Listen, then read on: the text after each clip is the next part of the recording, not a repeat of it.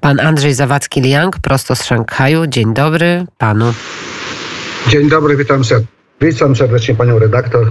Witam słuchaczy. No to może powiedzmy na początek, jak komentowany jest rozwój wojny, konfliktu na Ukrainie właśnie w chińskich mediach. Panie redaktor, konflikt na Ukrainie w zasadzie teraz w tej chwili zszedł jakby na drugi plan. Wszystko przez oczywiście tą największą katastrofę samolotu pasażerskiego w historii chińskiego lotnictwa, która się wydarzyła wczoraj.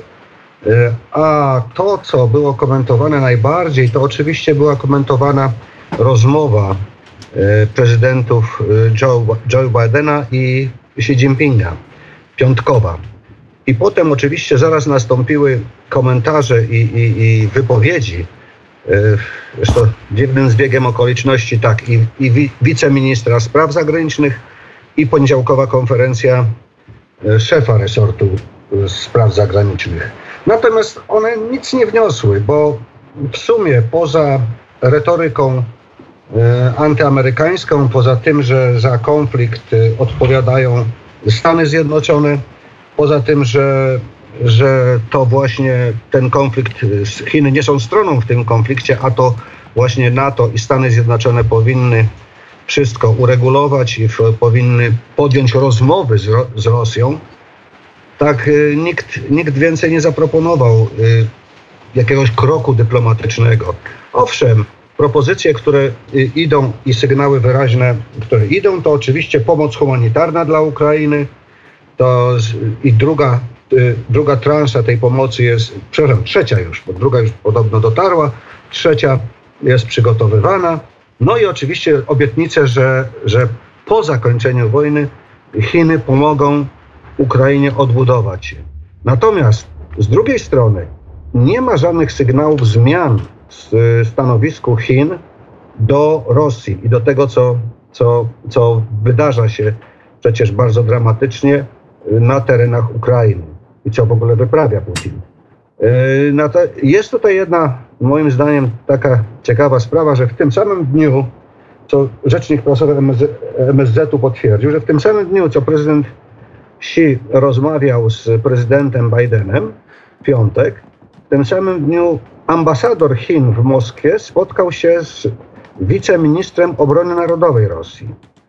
Nie sądzę, żeby to było od tak przypadkowe. Na pewno dzieją się podskórnie, o których być może się dowiemy później, rzeczywiście kwestie, czy Chiny pomogą w końcu, czy nie pomogą w sensie militarnym, bo gospodarczym każdy urzędnik i najwyższego szczebla zapewnia, że gospodarczo relacje między Rosją i Chinami są niezmiennie i kontynuowane są w normalnym trybie.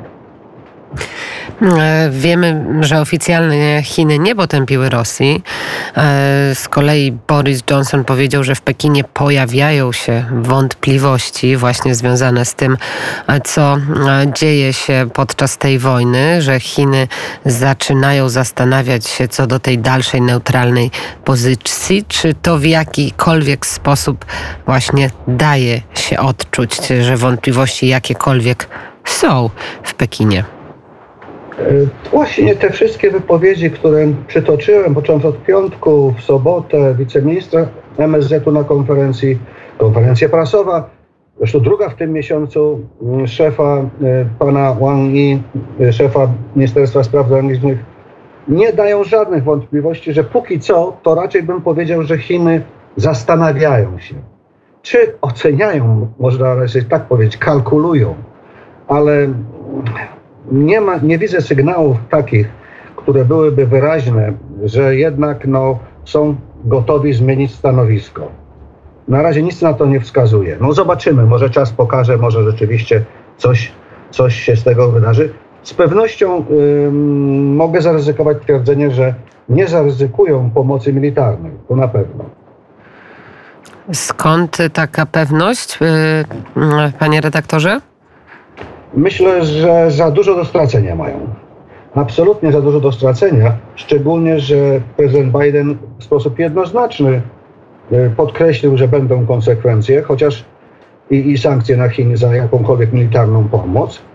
Z drugiej strony oczywiście oficjalny komunikat MSZ jak zwykle nic o tym nie mówi, że Joe Biden postraszył Chiny sankcjami, czy przedstawił po prostu kwestię sankcji.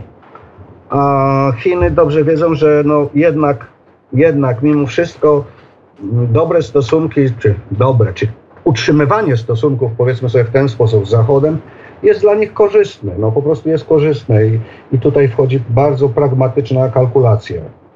Także na tym to opieram, że no, militarnie to by mieli bardzo dużo do stracenia i to mogłoby się spotkać naprawdę z konsekwencjami, których wcale im nie zależy, bo zależy im właśnie na poprawnych stosunkach, co zresztą było podkreślone w rozmowie obu prezydentów, poprawnych stosunkach, zależy na kwestii tajwańskiej, żeby Amerykanie nie przestawali pomagać czy wspierać tendencje separatystyczne na tamtejszej wyspie.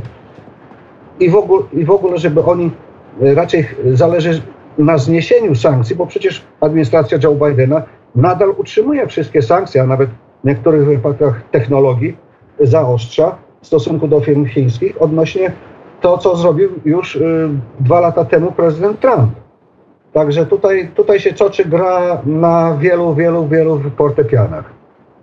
Na wielu frontach, a proszę powiedzieć jeszcze, jak wygląda ta sprawa związana z gospodarką, z ekonomią, bo mówił pan, że to uzależnienie albo ta może ta współpraca Rosji i Chin jest na bardzo wysokim poziomie. Wiemy, że w ubiegłym miesiącu Chiny podpisały umowę na dostawy pszenicy i jęczmienia z Rosji, że to uniezależnienie się też od innych dostaw z innych krajów jest na dużą skalę i Chiny tę współpracę gospodarczą na różnych frontach z Rosją zacieśniają. Tak, niewątpliwie. To wydarzenie, podpisanie tam blisko chyba 15 umów, jak pamięć mnie nie myli, w tym właśnie tych, o których pani redaktor wspomniała tu, świadczy najlepiej o tym, że Chiny bardzo zacieśniają tą współpracę, bo w zasadzie czy musiałyby kupować zboże i z Rosji, to jest raczej uważam jakiś taki gest. Bo swoich zapasów mają dużo, a to, co kupują nawet i ze Stanów Zjednoczonych, z Australii. Także w tym zakresie to sądzę, że to był gest. Natomiast rzeczywiście współpraca gospodarcza, bo przecież podpisanie kontraktu z Gazpromem na kolejne nie 10, ale 20 lat i z cenami oczywiście preferencyjnymi dostawy gazu, to świadczy najlepiej, że te więzi gospodarcze są tutaj dla Chin ważniejsze niż to, czy dostarczą pomoc jakąkolwiek inną. Nie mówiąc o tym, że właśnie, jak już wspomniałem, każdy z tych urzędników państwowych czy szefów resortów, każdy podkreśla, że w sprawie gospodarki, w sprawie relacji handlowych nic się nie zmieniło między Rosją a Chinami. Więc można się domyślać, że na razie patrzą na to, jak dalej się rozwinie sytuacja. I wtedy być może możemy się spodziewać jakiejś reakcji. Tak jak pan powiedział, po spotkaniu Joe Bidena z prezydentem Chińskiej Republiki Ludowej był komunikat, waga utrzymania otwartych kanałów komunikacji, czyli tej deklaracji de facto nie było, no ale zbliża się szczyt Unii Europejskiej i G7. To tam Joe Biden ma zabiegać właśnie w Brukseli o to, aby nie dopuścić, by Chiny dostarczały pomocy Rosji prowadzącej wojnę z Ukrainą. To wczoraj podała agencja Reuters. Tak więc wszelkimi kanałami dyplomatycznymi Amerykanie będą wywierać nacisk na Pekin. Z pewnością, panie redaktor, to z pewnością i tylko taki nacisk może, bo że gospodarczo to na pewno oni tu będą współpracować razem ze sobą i Chiny i Rosja. Natomiast tylko nacisk wspólny typu właśnie, że nie tylko Joe Biden, ale Unia Europejska, bo skoro pani przywołała, że zbliżający się szczyt G7, to też zbliża się, przepraszam, nie pamiętam dokładnie, też szczyt między Chinami a Unią Europejską, gospodarczy. Także więc Tutaj będzie bardzo ważne stanowisko Unii Europejskiej, jakie zabierze w stosunkach relacji z Chinami. A na tym na pewno zależy, bo zarówno Stany Zjednoczone, jak i Unia Europejska to są najważniejsi partnerzy gospodarczy i handlowi dla Chin. I też to na pewno Chiny odczuwają. Możemy przeczytać sprzed kilku dni informację, że rekordowe ceny pszenicy w Chinach. Tona ziarna kosztuje 506 euro za tonę. I te ceny w Chinach cały czas rosną, bo przecież wiemy, że właśnie Moskwa, Ukraina to ważny chiński dostawca kukurydzy i w ogóle nie może już nic eksportować. Eksport Rosji jest sankcjonowany przez Zachód, więc Chiny też mają problem, jeżeli chodzi o żywność. Na razie bym nie odczuwał tak rzeczy. To dla nich w sensie całościowych obrotów nie jest to aż tak znaczące, żeby wywarło wpływ. Tak, są zaburzenia cenowe, począwszy od kwestii właśnie ropy, gazu, ceny surowców. To wszystko, te ceny szaleją i na rynkach transakcji terminowych. Natomiast na ile jest to odczuwalne? Najbardziej odczuwalne to w tej chwili bym powiedział, to są ceny benzyny, które rzeczywiście rosną. Rosną coraz mocniej. I te ceny na pewno będą w najbliższym czasie, patrząc oczywiście na to, co się dzieje, rosnąć. Dziękuję bardzo za ten komentarz. Andrzej Zawadzki-Liang, prosto z Szanghaju. Dziękuję bardzo i do usłyszenia. Dziękuję również bardzo i do usłyszenia. Pozdrawiam.